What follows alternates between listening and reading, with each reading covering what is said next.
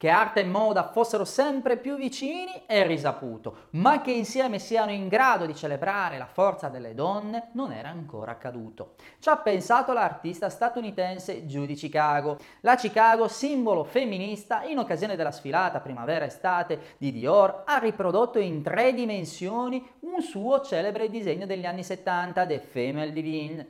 La struttura, a rappresentare il ventre di una donna distesa, conteneva ben 21 ricamati a mano dalle studentesse indiane della Charayaka School of Crafts, l'organizzazione no profit che insegna alle ragazze le tecniche di culto tradizionalmente tramandate solo agli uomini. Per ogni arazzo una domanda fondamentale come se fossero le donne a guidare il mondo? Ciò che conta è che nel mondo dell'arte questa domanda trova tantissime risposte.